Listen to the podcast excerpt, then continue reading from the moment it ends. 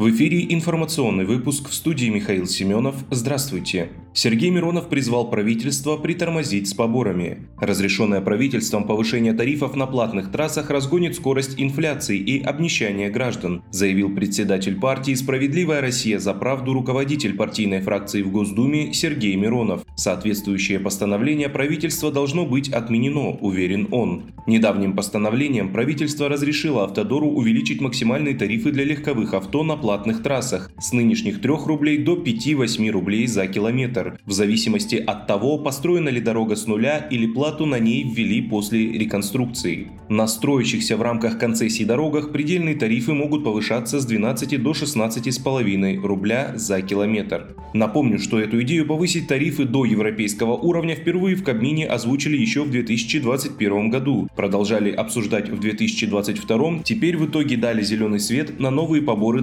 дорожникам, которые только недавно провели ежегодную индексацию своих тарифов, но не побрезгуют повысить еще, имея такой карт-бланш от Кабмина, указал Сергей Миронов. Я публично призываю правительство отказаться от этого драконовского повышения. Хватит разгонять скорость инфляции и обнищания граждан. Наша партия изначально выступала против платных дорог. В прошлом году мы призывали отменить плату как минимум для грузоперевозчиков и автотуристов. И никакого роста тарифов уж точно быть не должно.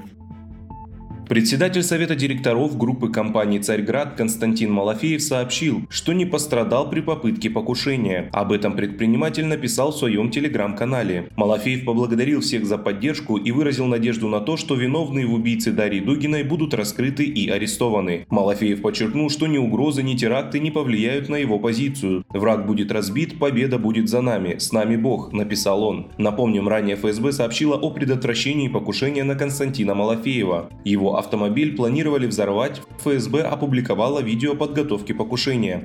Организатором теракта был Денис Капустин, который живет на Украине и действует под контролем СБУ. Также по версии следствия он был организатором и участником нападения на села в Брянской области.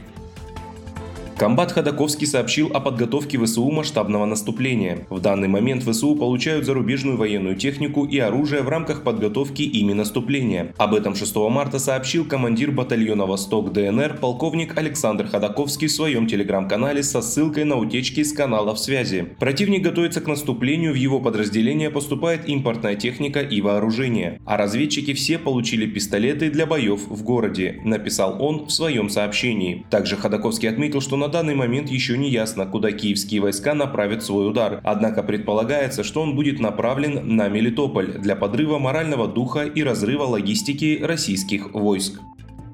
Мессенджер WhatsApp ведет новое правило для своих пользователей с 6 марта. Аккаунты неактивных пользователей удалят безвозвратно. Об этом сообщило издание Prime Press. Мессенджер удалит личные кабинеты пользователей, которые не были активны примерно 120 дней без права восстановления. Также не сохранится доступ ко всем данным, которые там находились. Разработчики пояснили, что эта мера поможет сохранить общий объем памяти и обезопасить данные постоянных пользователей.